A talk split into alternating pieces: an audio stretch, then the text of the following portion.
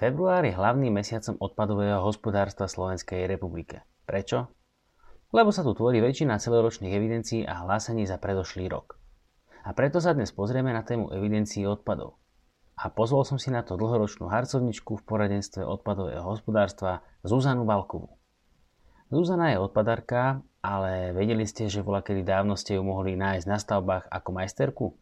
Dokonca to aj vyštudovala a stavby bol vždy jej sen, No ale ako to už býva, život nás vždy niekam zaveje a Zuzana zavesila aspoň čiastočné stavby na klinec a začala sa venovať poradenstvu. Zuzana dávno, pradávno začínala s elektronickou evidenciou odpadov ešte v jej bývalom zamestnaní a dokonca poskytovala aj software na evidenciu odpadov. Takže som veľmi rád, že február sa stal tradíciou aj v podcastoch s konkurenciou. Tá je však veľmi potrebná a vítaná. A navyše Zuzana je skvelý človek a odborník. Tento podcast by sme kľudne mohli nazvať aj ako školenie o evidovaní odpadov, veď posúďte, rozoberáme tam všetko, praktické veci, súčasnosť, prečo sa to takto vola kedy nastavilo, tak ako sa nastavilo a čo s tým do budúcna. Ale najskôr pár slov o veciach, ktoré nás poslednú dobu zaujali. Ministerstvo životného prostredia predstavilo asi prvú najväčšiu legislatívnu zmenu od zmeny vedenia. Skončilo sa im obdobie, v ktorom sa im akceptovalo ukazovanie prstom a hľadanie vyníka. Teraz musia začať pracovať a druhí budú posudzovať ich prácu. Samozrejme, nemohlo to byť inak, ale zmena posudzovania vplyvov životného prostredia vyvolala veľkú reakciu a dá sa očakávať okolo toho ešte veľa argumentácie a emócií. Sám som veľmi zvedavý, nie na emócie, ale na názory odborníkov, ktorí sa jej venujú. Na ministerstve máme už troch štátnych tajomníkov. Neviem, či sú potrební. Skôr som zvedavý, kto bude zastrešovať odpady. Zatiaľ sa tak javí, že to bude zrejme samotný minister Taraba. Vláda schválila legislatívny plán úloh na rok 2024. V odpadoch sa tak môžeme tešiť na zmenu v textilných odpadoch, zákona o poplatkoch za uloženie odpadov v súvislosti so zákazom skladkovania neupravených odpadov, zmeny v rozšírenej zodpovednosti výrobcov či schválenie evidenčnej vyhlášky o elektronickej evidencii odpadov. Budeme sledovať, ako to celé dopadne. Tento podcast vám prináša naša odpadová aplikácia elo.sk na jednoduché evidovanie a ohlasovanie odpadov. Zuzi, ahoj, vítaj. Som veľmi rád, že si prišla. Môžeme sa porozprávať konkrétne o evidenciách, ale skús mi najskôr niečo o sebe povedať. Ďakujem Tomáš za pozvanie. Som veľmi rada, že som sa dostala medzi tvoje vybrané osobnosti, ktorým sa venuješ na podcastoch. Čo sa týka teda mňa, tak že volám sa Zuzana Balková, venujem sa poradenstvu v oblasti životného prostredia, najviac asi odpadovému hospodárstvu. Napriek tomu, že teda sa venujem životnému prostrediu, tak to nie je môj odbor, ktorý by som vyštudovala Vyštudovala som stavebnú fakultu, čo bol môj životný sen. Skončila som projektovanie skládok odpadov, takže tam bol možno že nejaký prvý taký bod, kde by sa to prelínalo, ale nebola to prvoplánová aktivita životné prostredie, aj teda v období, kedy som končila vysokú školu, tak o životnom prostredí sa veľmi ešte nechyrovalo, takže to životné prostredie nebolo tak na prvom mieste. No a po škole som pracovala o, na stavbe ako o, majsterka, takže vlastne ešte stále som si plnila svoj sen byť stavbárkou až následne o, som sa zamestnala v západoslovenskej energetike ako technik životného prostredia a tak som sa vlastne dostala prvýkrát k odpadom.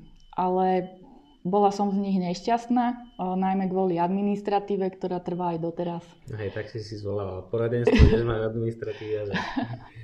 A projektovať skladky nechcela? No práve to bola tá kríza. Ja keď som skončila stavebnú fakultu v 97., tak v tom období vlastne bola kríza v stavebníctve a veľmi sa tieto veľké stavby nerealizovalo, nerealizovali. Krátko predtým sa dokončila vlastne alternatíva vodného diela Gabčíkovu Naďmaroš. Miesto teda stupňa Naďmaroš sa budoval variance v Rusovciach, no a následne všetky veľké stavby sa zastavili. Takže prišlo k takej kríze, skládky sa prestali stavať alebo projektovať No a z toho stavebníctva teda som prešla do západoslovenskej energetiky na životné prostredie. Hmm, tam si ešte potom niekde pracovala? Či... Nie, o, tam som pracovala vlastne 4 roky a po, potom 4,5 roka a posledný pol rok už vlastne súbežne som robila poradenstvo. To bolo v podstate v roku 2001, kedy 1.7.2001 bol prijatý prvý zákon o odpadoch, ktorý vychádzal vlastne z európskych o, smerníc No a vtedy vlastne západoslovenská energetika, ak si dokázali zaplatiť priamo školiteľov z ministerstva, tak prišla známa trojka, pán Galovič, pani Gašpariková, pani Godičová k nám školiť a vtedy ma to tak nadchlo a rozhodla som sa teda, že sa tomu budem venovať po svojej línii a svojím spôsobom. No už si spomenula ten rok 2001, keď bol ten, ten prvý zákon vlastne o odpadoch, alebo jeden z tých prvých, tak my vlastne od toho roku máme nastavený systém evidovania a ohlasovania odpadov na Slovensku, či vlastne využívame ten taký plus minus rovnaký systém, už teda mm. cez 20 rokov. Čo hovoríš na tento 23-ročný progres, neprogres v evidovaní? No, čo sa týka tej evidencie, tak to je taký paradox, že ja, ja som teda pracovala v tej západoslovenskej energetike a to bol ešte ten zákon, ktorý bol rídzo slovenský, to znamená, že bol iba náš. Mal veľmi dobrý katalóg odpadov, ktorý vlastne tento európsky ani zďaleka neprekonal, pretože boli zadefinované úplne všetky druhy odpadov a vtedy prišlo k tej zmetočnej preklasifikácii, kedy každý sa mal zosúľadiť s tým pôvodným katalógom a odvtedy sa veľa chýb ťahá aj do toho, katal- do toho zaraďovania odpadov. No a čo sa týka evidencie, tak vtedy my sme vlastne boli taký pokrokový závod, že sme mali elektronickú evidenciu. Takže ja som už vtedy viedla elektronickú evidenciu a odvtedy teda tomu verím. Aj som verila teda tomu ISOHu že, že stále to bude to lepšie riešenie ako to papierové. No a potom vlastne v tom 2001 teda prišla tá evidencia už podľa toho nového spôsobu a tá evidencia bola taká, že komplikovaná. Podľa mňa v samotnom tlačive tej evidencie sú niektoré údaje také protichodné a niektoré sú zbytočné. Hmm. Do, doteraz, do, no. doteraz vlastne považujem za zbytočné evidovať nádoby a evidovať sklady, pretože o, proste pre tú prax je to úplne že zbytočné. Hmm. To znamená, že tým, že som si prešla aj tým praktickým výkonom tej činnosti, tak pri tom poradenstve sa mi ďaleko lepšie tieto veci riešia, lebo si to stále obráciam alebo vždy sa pýtam najskôr, že ako by som to robila alebo ako by sa to uplatnilo v tej praxi a potom sa to snažím týmto spôsobom pretaviť do tých, do tých rád mm. pre tých klientov. Tak čo, ISOch, bolo by dobré, hej, keby ho máme. No tak určite, ako čo sa týka štatistík, tak by to bolo prospešné, pretože aj vzhľadom k tomu, že nie je taká jednoznačná inventarizácia dát na Slovensku, tak e, sa nevieme zariadiť. Ani nevieme, v akej lokalite sme. Myslím v tom zmysle, že chýba taká informácia o tom, že ktoré lokality alebo ktoré kraje sú predisponované zariadeniami na sprac- nakladanie s odpadom a zase ktoré lokality o, vlastne úplne sú prázdne.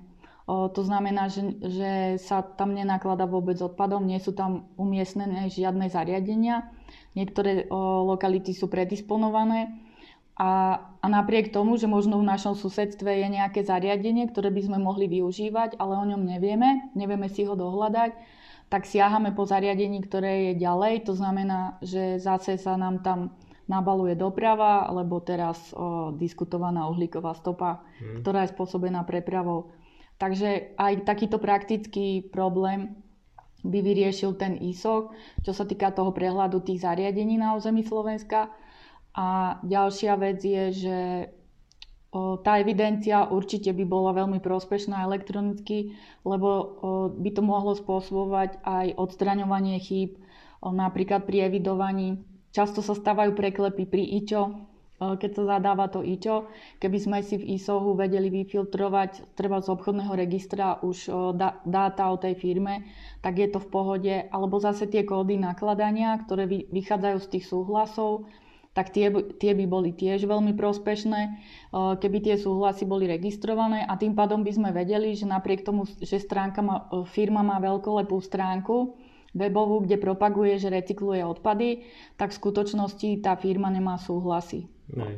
Takže tomu by, tomuto by sa dalo predísť. No len čakáme na to už 8 rokov, Áno. kedy ISOch bude a nebude a teda vieme, že ešte minimálne rok, dva nebude, už sa teda špekuluje, že ho celý splachneme dole do kanála, že teda využíme niečo, čo funguje, čiže ešte tak skoro asi ani nebude, čo hovoríš na tú strašne dlhú dobu. No, musím sa priznať, že som bola v o, prvej pracovnej skupine na ISO, na Ministerstve životného prostredia.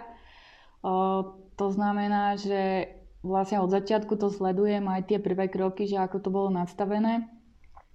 A tiež som z toho dosť taká nešťastná, že sa to stále tak posúva. A najmä to, že o, v rámci zákona sa robia niektoré kroky, ktoré ako keby počítali s tým ISOHom, a tým, že ten ISOH nie je spustené, spustený a tie kroky sa neko, nekorigujú s tým, že tá, o, nie je tá realizácia, tak sa deje to, že, že vlastne tie kroky sú potom zmetočné pre tú prax. Mm. O, že vlastne, Súhlasím v roku no, 2021. No tak to je úplne, že moja srdcovka, to je moja srdcovka, že na to stále upozorňujem. Presne tak. Ono to je, alebo vlastne aj teraz je tam, zatiaľ myslím, ani nekorigovali ten dátum, že 1.1.23 sa spúšťa. Stále je aktívny, čiže všetci no. už máme teraz evidovať, áno. ohlasovať odpady. No, takže vlastne to, toto považujem za problém, že keď sa už aj stala chyba, že tak chyba sa nekoriguje. Uh-huh. Aj súhlasy by sme mali od 1. júla 2021 všetci riešiť cez ISOch. Áno. To nefunguje samozrejme. Takisto aj tie re- registrácie podľa paragrafu 98 by mali byť cez ISOch. Aj fungujú. Zrovna minulý týždeň jeden klient si podával elektronicky, ale myslím si, že sú tam niektoré veci také, že, že nešťastné. Napríklad, že musí každú činnosť podávať mm. samostatne. A niekedy to ani neprejde, to znamená, že znovu sa to podáva potom v papierovej podobe. Áno, to je bežná prax, že ten papier je akceptovaný aj v súčasnosti, aj keď no. tie registrácie by mali ísť cez ten, cez ten ISO. No. Dobre, ale pozrieme sa na tú pôvodnú myšlienku ministerstva, že chceli sledovať toky odpadov. Potom už od, to, od tých tokov upustili, predložili ešte za bývalého ministra Budaja návrh vyhlášky konečne po tých 7 rokoch, kde sa upustilo od tých tokov odpadov a zrazu sa zistilo, že ten ISOch je nejako úplne inak naprogramovaný a že ho treba zase úplne zmeniť. Čiže úplne zase zmena logiky, hej. Čo hovoríš na to, že vlastne štát chcel pôvodne tie toky odpadov a kontrolovať tých mm. povodcov, odberateľov a potom od toho upustili?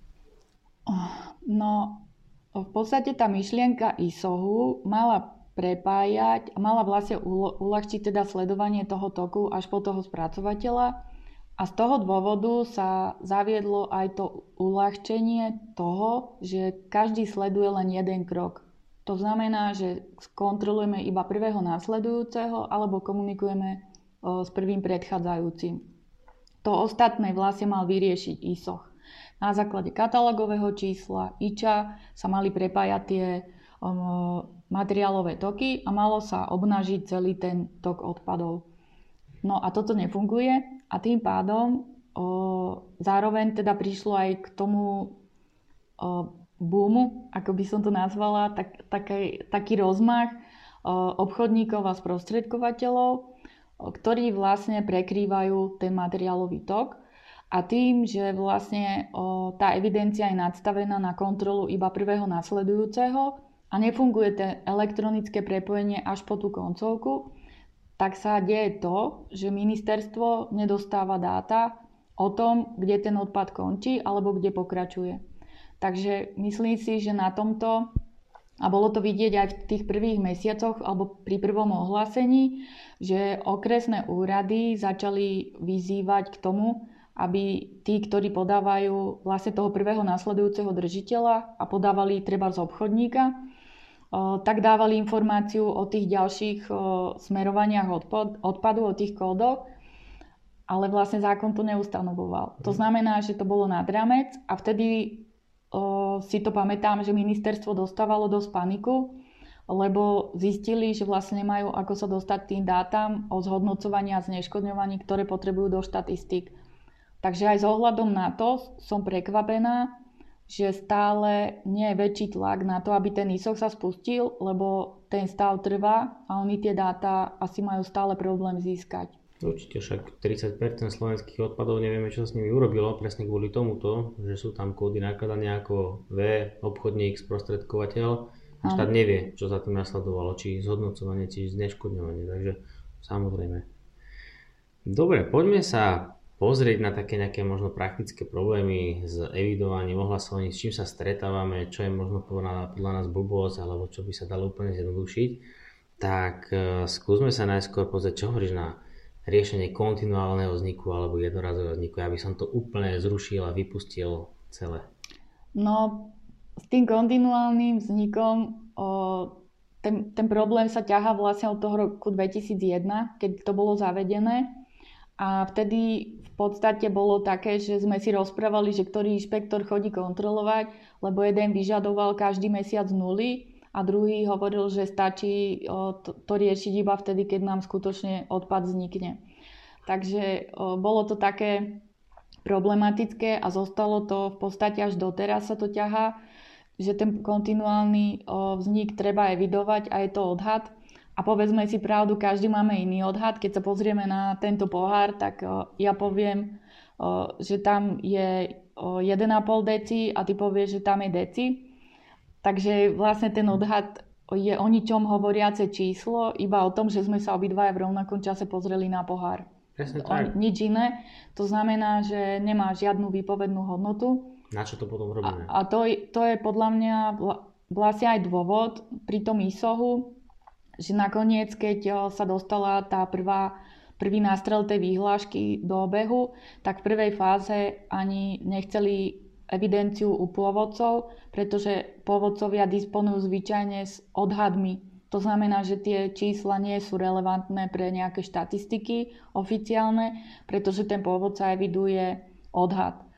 Čo som mal najväčší problém, eh, a to neviem, ako by sa to bralo, ale jednoducho tie zostatky na konci roka, ktoré fakt vychádzajú iba z čistého odhadu. A stávalo sa teda, keď napríklad mám nádrž a mám v tej nádrži odhadnúť, že koľko tam je litrov, tak som odhadla, tak samozrejme, že som odhadla zle, pretože keď mi prišli v januári tú nádrž vyviesť, tak tam bolo menej toho odpadu. To znamená, že ten koncoročný zostatok a januárový odber bol rozdielný a potom vlastne ako to vysporiadať alebo ako to vyrovnať, tak toto sú tie problémy tých odhadov. Mm. No. Ďalšie problémy sú, a to, to vieš aj ty, lebo ty si tiež robil vlastne v spoločnosti, ktorá nakladala s odpadom, o, odchýlka váhy. To je, nikto nechce ani klamať, ale vlastne váha má povolenú odchýlku pri metrologickom meraní, ktorá je uvedená na, o, na tom formulári z overenia tá odchýlka môže byť 3-5% z hmotnosti. To znamená, že bez toho, že by sa zmenili poveternostné vplyvy alebo vôbec, že ten, že ten kontajner zložia z toho auta, len prejde z jednej váhy na druhú, tak v podstate tá hmotnosť bude rozdielna a toto tiež nereflektuje tá evidencia. To znamená, že tá evidencia je taká laboratórna, a nereflektuje vlastne realitu tej mhm. praxe. Určite. Ja pri tých pôvodcov naozaj zastávam názor, že žiaden vzniky vôbec ne, neevidovať, evidovať len odvozy odpadov. Mm. Z toho je každému jasné, že ten odpad predtým musel vzniknúť. Nemusíme trápiť e, všetkých e, ľudí s tým, aká je metodika, ale naozaj zapíšte tam, čo sa odviezlo, čo sa vyprodukovalo, tým pádom vieme samozrejme, že to muselo aj vzniknúť. Určite. Tým pádom podstate ja stále sa vraciam k tomu porovnávaniu s tým účtovníctvom, že aj účtovníctvo rozlišuje zjednodušený spôsob vedenia evidencie, že sa vedú len faktúry, potom je zložitejšie a potom sú až také spoločnosti, ktoré robia až audity. To znamená, že, že aj v tomto prípade by bolo možné, aby sa viedla zjednodušená evidencia, kedy sa evidujú treba len faktúry alebo odber, listky o odbere odpadu. Možno, že na to by som pritlačila, lebo momentálne je stanovené tlačivo iba pre nebezpečné odpady, tak by som možno, že pridala aj tlačivo pre tie ostatné odpady, hoci vo výhláške je stanovené v paragrafe 9 odsek 3 aké sú náležitosti dokladu o odbere odpadu, tak firmy na to nereflektujú, ale pri tom sprievodnom liste, tak tam tie, tie údaje sú pretransformované do tlačiva, tak to tlačivo vyplňajú. Keby rovnaké tlačivo sa urobilo pre ostatné odpady, tak by to dostalo jednotnú formu a je to skontrolovateľné. Ale takto si každý robí po svojom. Mm. Hej.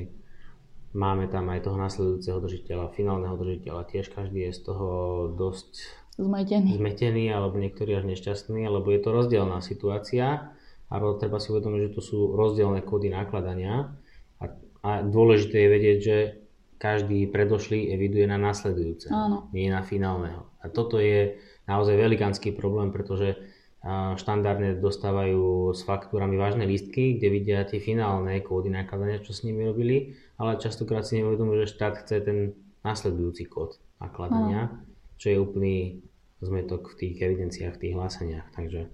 Áno, to je, to je problém a v podstate je tam problém s tým, čo som povedala, že bol zavedený ten obchodník a niektorí teda prišli tomu obchodníkovi na chuť v úvodzovkách a začali ho používať vo veľkom. To znamená, že do výberových konaní často sa prihlási obchodník alebo sprostredkovateľ, vyhrá to výberové konanie a on už vlastne robí ako keby dispatching od tých odpadov, ale pre toho pôvodcu vlastne prekryje celý ten následujúci materiálový tok a to sa dostáva potom do evidencie, do ohlásení. Ako pre pôvodcu je to ťažko komfortné, z toho dôvodu, že jeho evidencia a ohlásenie je samý obchodník, čiže ten, s kým uzatvoril zmluvu, ale tie koncovky už sú potom neprehľadné a v podstate sa k tým údajom, pokiaľ o to nepožiada alebo nedohodne sa v zmluve, ani nemá na základe čoho, nemá sa o čo oprieť v zákone, aby vyžiadal tú koncovku. Mm-hmm. No ale druhý problém je, toto funguje u pôvodcu, ktorý, je, ktorý má povedomie a vie, že teda ten nasledujúci držiteľ je obchodník, ale pôvodca, ktorý nemá takú skúsenosť s tým obchodníkom, tak e, do evidencie napriek tomu dáva doklady alebo vážne listky, sa, mu toho, sa tomu hovorí, ale teda nie sú to vždy vážne listky, sú to doklad o odbere odpadu, tak uvádza tieto zariadenia, z ktorých uh, je tá váha. Mm-hmm. Čo, pra, čo už vlastne nie je prvý následujúci, ale je druhý následujúci, alebo niekedy až tretí následujúci mm-hmm. držiteľ. To znamená, že ten systém sa tým pádom stáva neprehľadný. No mne sa veľmi nepáči, že tá evidencia je komplikovaná aj s tým, že máme evidovať samostatný vznik, samostatný odvoz odpadov, čiže robia sa tie dvojriadkové záznamy, čo je podľa mňa úplne zbytočné, súvisí to s tým samotným vznikom, mm. že mhm. podľa mňa pre pôvodcu odpadov je to úplne zbytočné. A chcela by si to zrušiť aj ty? Ja. No, tom 2000, 2021 to bolo zavedené. Ešte skôr, jak vyšiel zákon. No, ale 21 bolo to ohlásenie vlastne zmenené. A vtedy to bolo katastrofa. Akože som s tým normálne bojovala.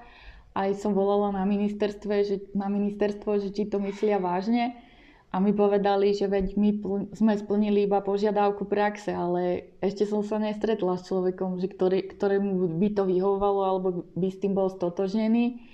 Uh, rozumiem tomu, uh, že pokiaľ je zariadenie, ktoré prijíma odpad, to tak je iné, hej, to, to je iné, iné tam to má tú logiku a oni vlastne povedali, že chceli dať do súladu to, že keď zariadenie, ktoré nakladá s odpadom, má dvojriadkovú evidenciu, tak prečo ju nemá pôvodca? No ale práve u pôvodcu narážame na tie odhady. Ako, že tie údaje, v podstate to tlačivo by mal byť nejaký relevantný údaj o, o sumáre z evidencie, ale keď v tej evidencii vediem odhad, čo sa môže stať, lebo napríklad môže mať slabý rok, kedy neodovzdám odpady a budem mať samé vzniky alebo zhromažďovanie. To znamená, že ten, to ohlásenie bude informácia o odhade toho, čo mám, čiže v podstate pravdivé budú iba katalógové čísla, y kód, ale tie hmotnosti sú hm. vymyslené, je to odhad a už na budúci rok to môže byť inak. A keď ma niekto bude konfrontovať, že toľko to som nahlásila o, ako odhad a na budúci rok mi odoberú a tie čísla budú úplne iné, tak neviem, ako by sa k tomu postavil kontrolný orgán. Že, uh-huh. keď, keby konfrontoval váhu s môjim odhadom. Mne napríklad uh, tiež prekáža tá logika medzi evidenčným listom a hlásením, že uh, v niektorých situáciách inak treba zapísať evidenčný záznam pre evidenčný list a inak sa to musí zapísať vlastne v tom hlásení. Uh-huh. Konkrétna situácia napríklad odozdávanie odpadov do domácnosti, kde je vyslovene napísané, že v evidencii máme napísať že to má ísť na ičo mesta, ano. odkiaľ je ten človečík a v hlásení to má byť zostať prázdna kolónka. Mm. Čiže naozaj toto sú také úplne e, až bizarnosti, mm. ktoré iba rozčulujú, udivujú a... Ono je to, v tom 21. práve bol zavedený ten dvojriadkový režim aj u tých zariadení na nakladanie a tam je e, rovnaký ten prístup, že predcha- tí predchádzajúci držiteľia sú v podstate spočítaní v jednom riadku s tým, že sa nevyplňajú. A oni chceli predísť tomu, že v tom ohlásení, to ohlásenie v podstate bolo zahltené tými istými údajmi, ktoré sú aj v evidencii a chceli ušetriť tým prácu. To znamená, že z nejakého 30-stranového ohlásenia sa vzniklo mhm. jednostranové, ktoré bolo dvojriadkové, čiže ten jeden riadok bol prázdny. A keď si chceli pozrieť tých predchádzajúcich držiteľov, tak ich našli v evidencii. Mm. Takže oni to vysvetľovali tak, že tie, o, tie údaje, ktoré by boli duplicitné a v podstate ohlásenie je súhrný súhrný výkaz o tej evidencie, tak aby sa nepísalo to isté, čo už raz sme písali. A to, to, to isté bolo aj pri, pri tom odovzdaní do domácnosti, lebo a ja mám takých klientov, určite aj ty máš, že treba majú 50 obcí. No a v podstate oni mali tri odpady, jednoduché, alebo v podstate by mali možno, že jednostranové ohlásenie a vďaka odovzdaniu do domácnosti sa dostali do 30 strán iba s tými obcami, ktoré uvádzali. Hej. Takže to, to bolo také, v tomto som bola celkom Hej. rada. A, áno, v takejto situácii by to určite pomohlo. Skôr naražam na to, že tie, tie také bizarnosti, ktoré vlastne človek musí mať naštudované, hej, že keď si otvoríš evidenčný z odpadov, tak má dve stránky, mm-hmm. prvá, druhá strana, ale pokec k tomu je na 8 ďalších, hej, mm-hmm. že mhm. ako to vypísať, že človek si to na, naozaj musí poriadne naštudovať a potom, keď si to aj sa zahlbí do toho, tak narazí na kopec otáznikov, problémových situácií, že ako to nakoniec on má všetko tam zaevidovať. A pritom no. by to malo byť úplne jednoduché. Presne, teraz v poslednej dobe, teraz ako sú ročné ohlásenia, tak keď s niektorými klientami komunikujem, dokonca majú aj softvery na vedenie evidencie, tak oni mali s tým taký problém, že nie, že mali problém, ale som tam stále videla takú chybovú hlášku. A išla som sa pozrieť a v podstate to tlačivo poníma ako chyba mu logika v tom zmysle, že je tam zavedená teda tá poznámka a tí klienti používali poznámku na svoju poznámku ako internú. To znamená, že napríklad si tam dávali poznámku, že je to z tohto pracoviska, alebo je to, ja neviem, že premývacie kvapaliny, že je to zásada, alebo je to uh, kyselina a tak ďalej. To znamená, že tú poznámku využívali tak, ako sú obvykle zvyknutí, že poznámka je poznámka. Iba, že v tlačive, ako na vyplňanie, je poznámka presne špecifikované mm. údaje, ktoré sa tam môžu uvádzať. A pokiaľ teda majú, majú ten software, tak všetky tie poznámky, ktoré sa tam uvádzajú, sa prenášajú aj do ročného hlásenia. To znamená, že sa tam dostávajú aj tie jeho interné poznámky, ktoré s tým nemajú nič spoločné. Čiže v poznámke evidenčného listu sa majú uvádzať čísla rozhodnutia alebo v prípade zahraničného zariadenia, tak sa tam má uvie špecifikácia toho zariadenia. To znamená, že poznámka má presne špecifikovaný rozsah údajov, ktoré sa v poznámke majú uvádzať a nejedná sa o poznámku v zmysle doplňujúci údaj k tomu evidenčnému riadku. Mm. Čo, čo mám akože ja väčší problém pri tej evidencii a to mám už od toho roku 2001, že keď mám viac pobočkové firmy, tak uh, mám z dôvodu úspory toho odberu, tých nákladov na dopravu, tak robíme to, že keď sú menšie pobočky, že napríklad sú predajne a jedna je výroba, tak z tých predajní stiahujeme do tej výrobnej prevádzky tú evidenciu, tie odpady. A vlastne tam je problém s tou evidenciou, že ten odpad vlastne vzniká na nejakej inej adrese v inom okrese, ale nepríde tam k odovzdaniu, ale iba presunieme ten odpad na centrálu, na centrálny sklad, aby teda ten odpad, tie náklady na odber boli nižšie. No a toto mám problém vlastne zaevidovať. Robíme to, že ako sme si to nadstavili, ale v podstate takéto prípady vôbec nie sú riešené. O... Tam by sa dalo možno využiť, že nestiahujete odpad z predajní, ale stiahujete kartonové krabice, tovar, ktoré sa ešte možno budú dať použiť na znova na No nie je to vždy kartón, Aha, no, ako, mhm. že sú to aj iné odpady ale jednoducho s týmto je ako problém, že, že takéto veci nerieši, že riešia iba vznik, o nejaký neodovzdanie, ale v podstate, že pohyb v rámci toho IČA, že medzi pobočkami, ktoré sú na iných okresoch, to znamená, že vlastne ja, ja podám na troch okresoch ohlásenie, kde je iba vznik a odovzdanie je na treťom okrese, ale to odovzdanie nie je iba z, tej, z toho miesta vzniku, ale aj z iných miest vzniku. Takže tie, toto sú také problematické veci. Dobre, no pozrieme sa aj na obce, tie majú tiež akože velikánske problémy okrem týchto, čo sme už spomenuli. A, tak oni musia robiť ešte aj štatistický výkaz o komunálnom odpade pre štatistický úrad. Mm-hmm. Ročný výkaz o komunálnom odpade.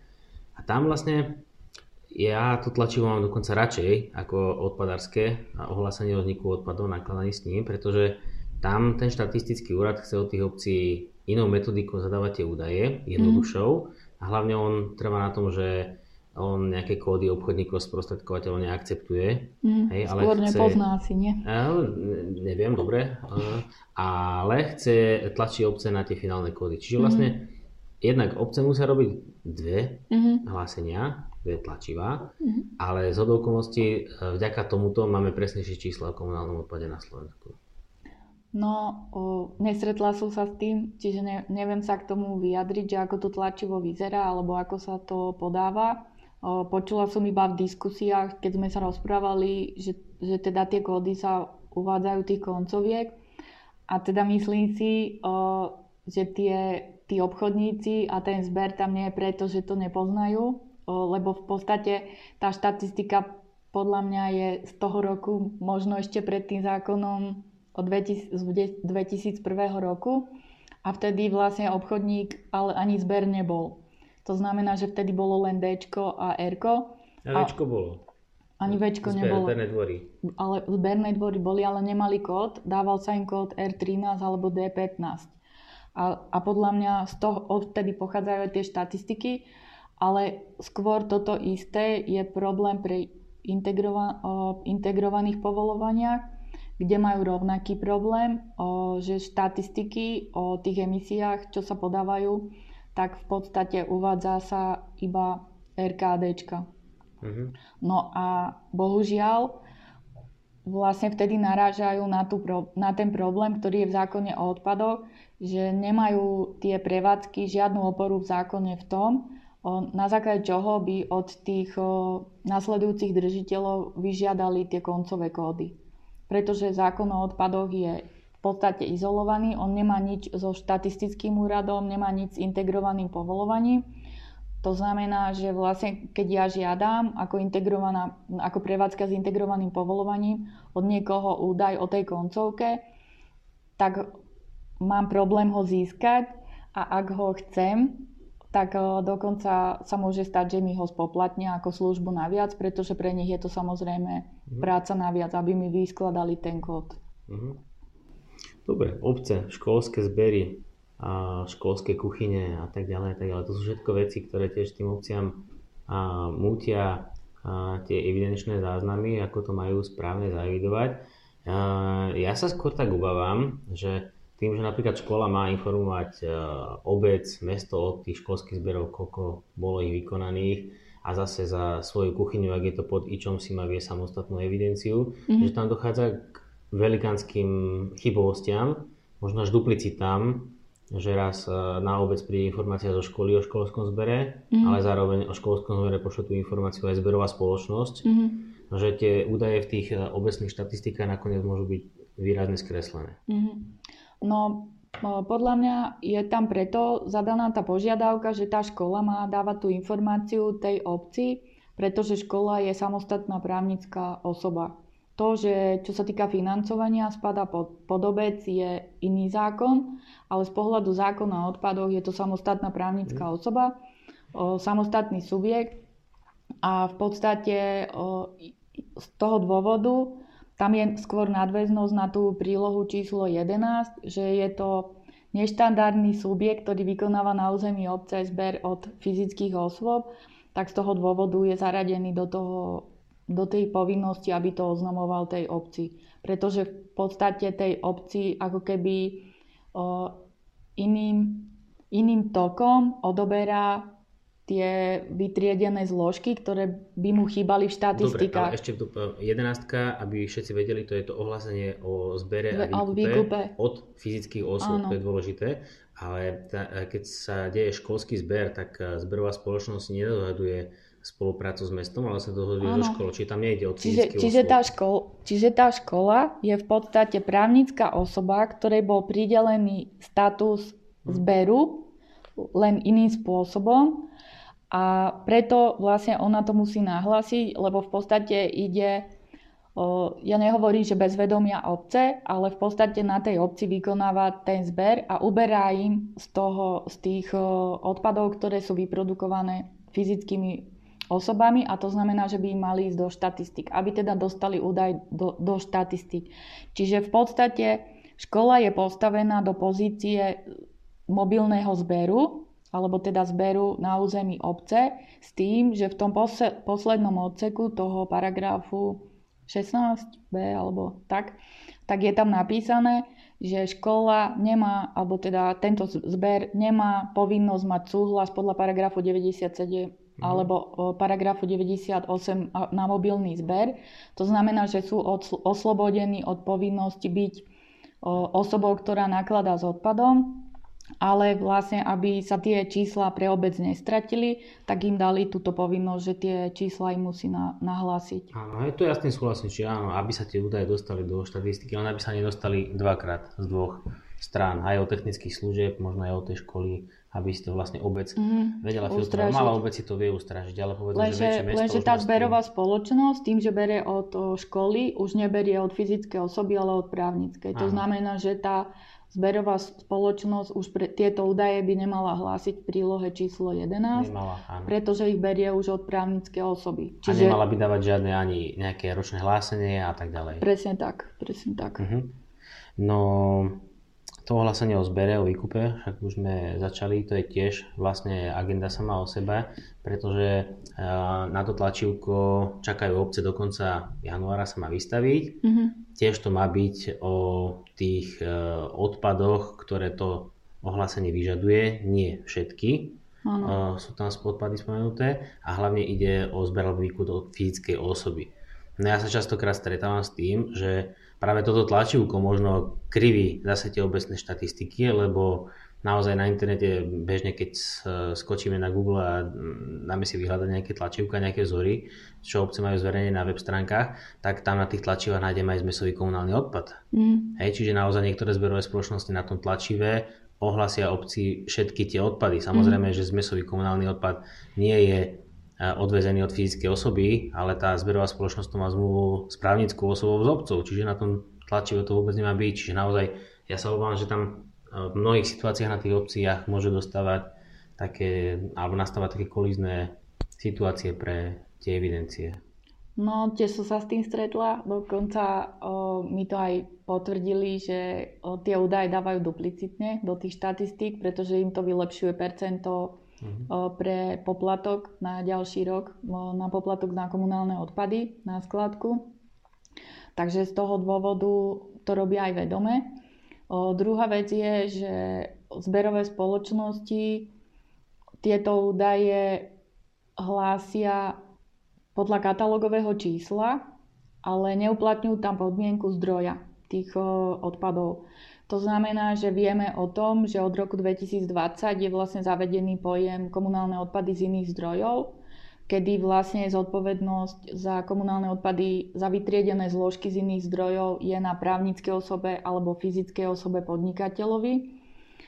A tu môže dochádzať k tomu, že pokiaľ vlastne tá spoločnosť odoberá od e, právnickej osoby alebo fyzickej osoby podnikateľa, tak tieto údaje poskytuje tej obci na, na tom tlačive výkazu o zbere alebo výkupe, napriek tomu, že je tam taxatívne uvedené, že sa tam ohlasujú iba údaje od občanov, od fyzických mm. osôb. Takže tuto prichádza vlastne k, k nejakému umelému navyšovaniu tých štatistických údajov, to je jedna vec. A druhá vec je k navyšovaniu údajov, ktoré poskytujú organizáciám zodpovednosti výrobcov a teda im v podstate navyšujú náklady, hoci vlastne v tom paragrafe, kde je zadefinované tie komunálne odpady z iných zdrojov, je jasne uvedené, že za tieto vytriedené zložky komunálnych odpadov z iných zdrojov nesie zodpovednosť právnická osoba alebo fyzická osoba podnikateľov, podnikateľ a to nie len v rozsahu evidenčnej a výkazovej, ale aj ako náklad. Hmm. To znamená, že zaplatia to tej zberovej spoločnosti v rámci toho zberu, tak ako im to káže zákon, ale vzhľadom k tomu, že v tej zberovej spoločnosti to splinie do jedného výkazu a je to stále iba 20 a tá organizácia zodpovednosti výrobcov nemá možnosť skontrolovať zdroj toho materiálu, tak im zaplatí aj vlastne odpady, ktoré sú od podnikateľov. My sme sa už rozprávali, že tie komunálne odpady z iných zdrojov, respektíve možno aj stavebné odpady, spracujeme možno v budúcich podcastoch, lebo naozaj to sú ďalšie mm-hmm. témy, ktoré e, naozaj sú, sú problematické. Takže raz e, možno sa k tomu vrátime. Tak e, skús mi teraz o sebe ešte niečo povedať, čo rada čítaš, čo počúvaš. No, čo sa týka čítania, tak tým, že vlastne bol cez tú pandémiu stále všetko bolo elektronicky, tak so, som si celkom dosť zaťažila oči. Takže eliminujem čítanie na, na časopisy a radšej počúvam podcasty. Takže tak som prišla aj k týmto podcastom, že som začala počúvať radšej podcasty, takže že čítam zákony a plus možno, že časopis téma mám celkom rada. No a čo, čo sa týka počúvania, tak mám rada také akčné, akčné piesne, ktoré dodávajú energiu, takže mám napríklad Adama Ďuricu, Zatancuj si so mnou, keď mám úplne takú náladu, tak sa s týmto dokážem vyburcovať. A čo sa týka textu, tak rada počúvam Kaliho. Hmm. Moje deti by ti poďakovali za tento tip. Dobre, a ešte na záver vždy odpadová typovačka, neminia to aj dní teba. Pozrieme sa na zákon o posudzovaní vplyvu na životné prostredie. Robíš aj ju? Či nie? Dobre, fajn, to je dobre. Ten zákon vlastne hovorí, že od akých limitov, kedy je potrebné posudzovanie vplyvov na životné prostredie aj pre projekty v odpadovom hospodárstve. Mm. A skúsim povedať, že, alebo typni si, že aký je limit pre zisťovacie konanie pre zhromažďovanie železných odpadov. Týka sa to hlavne obcí, hej, mm-hmm. tak mhm. na to teraz vlastne naražám. Ja ti kľudne dám aj tipy, že ja neviem, 100 tón ročne, 1000 tón, 0 tón ročne. A, že by to bolo ako od nuly, bez limitu. Hej, je to bez limitu. Bez limitu. Hej, a to je práve ten problém, na ktorý chcem poukázať, že tie zberné dvory, tak pre ten zber tých kovov potrebujú posudzovanie vplyvu na životné prostredie. Hej, či naozaj, ak sú kovy v kontajneroch na uliciach, tak to nikomu nevadí. Ale ak tie kontajnery tie isté mm-hmm. možno dáme na zberný dvor a nazveme to, že zberný dvor mm-hmm. oficiálny, tak vlastne je potrebná celá tortúra toho posudzovania vplyvu na životné prostredie. No a v tomto ustanovení by som sa rada pripojila. Som veľmi rada, že si to vybral. To sme neboli dohodnutí a toto bolo fakt prekvapenie ale toto je jedna z položiek e, tej tabulky, na ktorú dlhodobo upozorňujem, čo sa týka obsahu. A to z toho dôvodu, e, že celá táto tabulka by mala hovoriť o zariadeniach na nakladanie s odpadov. čo už vlastne v samotných tých položkách nie je špecifikované a zrovna aj pri tomto zhromažďovaní kovového odpadu.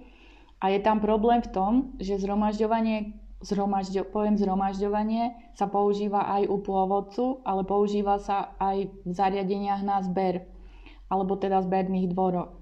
No a stala sa mi taká situácia, že klient išiel budovať priestor na zhromažďovanie odpadov teraz po novom sklad odpadov a mali tam byť boxy na železný šrot a úrad im nariadil posudzovanie vplyvov, pretože v tejto položke nie je špecifikované, že sa jedná o zhromažďovanie pre zariadenie na nakladanie z odpadov, ale iba pre zhromažďovanie železného, železných kovov alebo želez, odpadu zo železných o, kovov. A tým pádom je tam vlastne zmetočný ten výklad, pretože že ten pojem sa používa aj pre pôvodcu. A prečo vlastne toto vyťahujem teraz, tak vlastne nové vedenie ministerstva avizovalo, že chcú zmeniť zákon o posudzovaní vplyvu na životné prostredie z úplne možno iných dôvodov, ale napríklad toto je priestor, kedy by sa dali aj takéto možno blbosti pre obce odstrániť odtiaľ. No určite, určite by to bolo opodstatnené, aby sa, aby sa zvážilo pretože malo by to byť naviazané na predmet podnikanie, nakladanie s odpadom. To znamená, že keď pôvodca nenakladá s odpadom, nemá predmet podnikanie, nakladanie s odpadom, tak by nemal vlastne posudzovať vplyvy pre zhromažďovanie svojho odpadu, ktorý vzniká jeho činnosťou. Dobre, Zudi, ďakujem veľmi pekne, že si prišla, že sme podebatovali a držím palce. Ďakujem aj ja a prajem ti všetko dobré a veľa poslucháčov.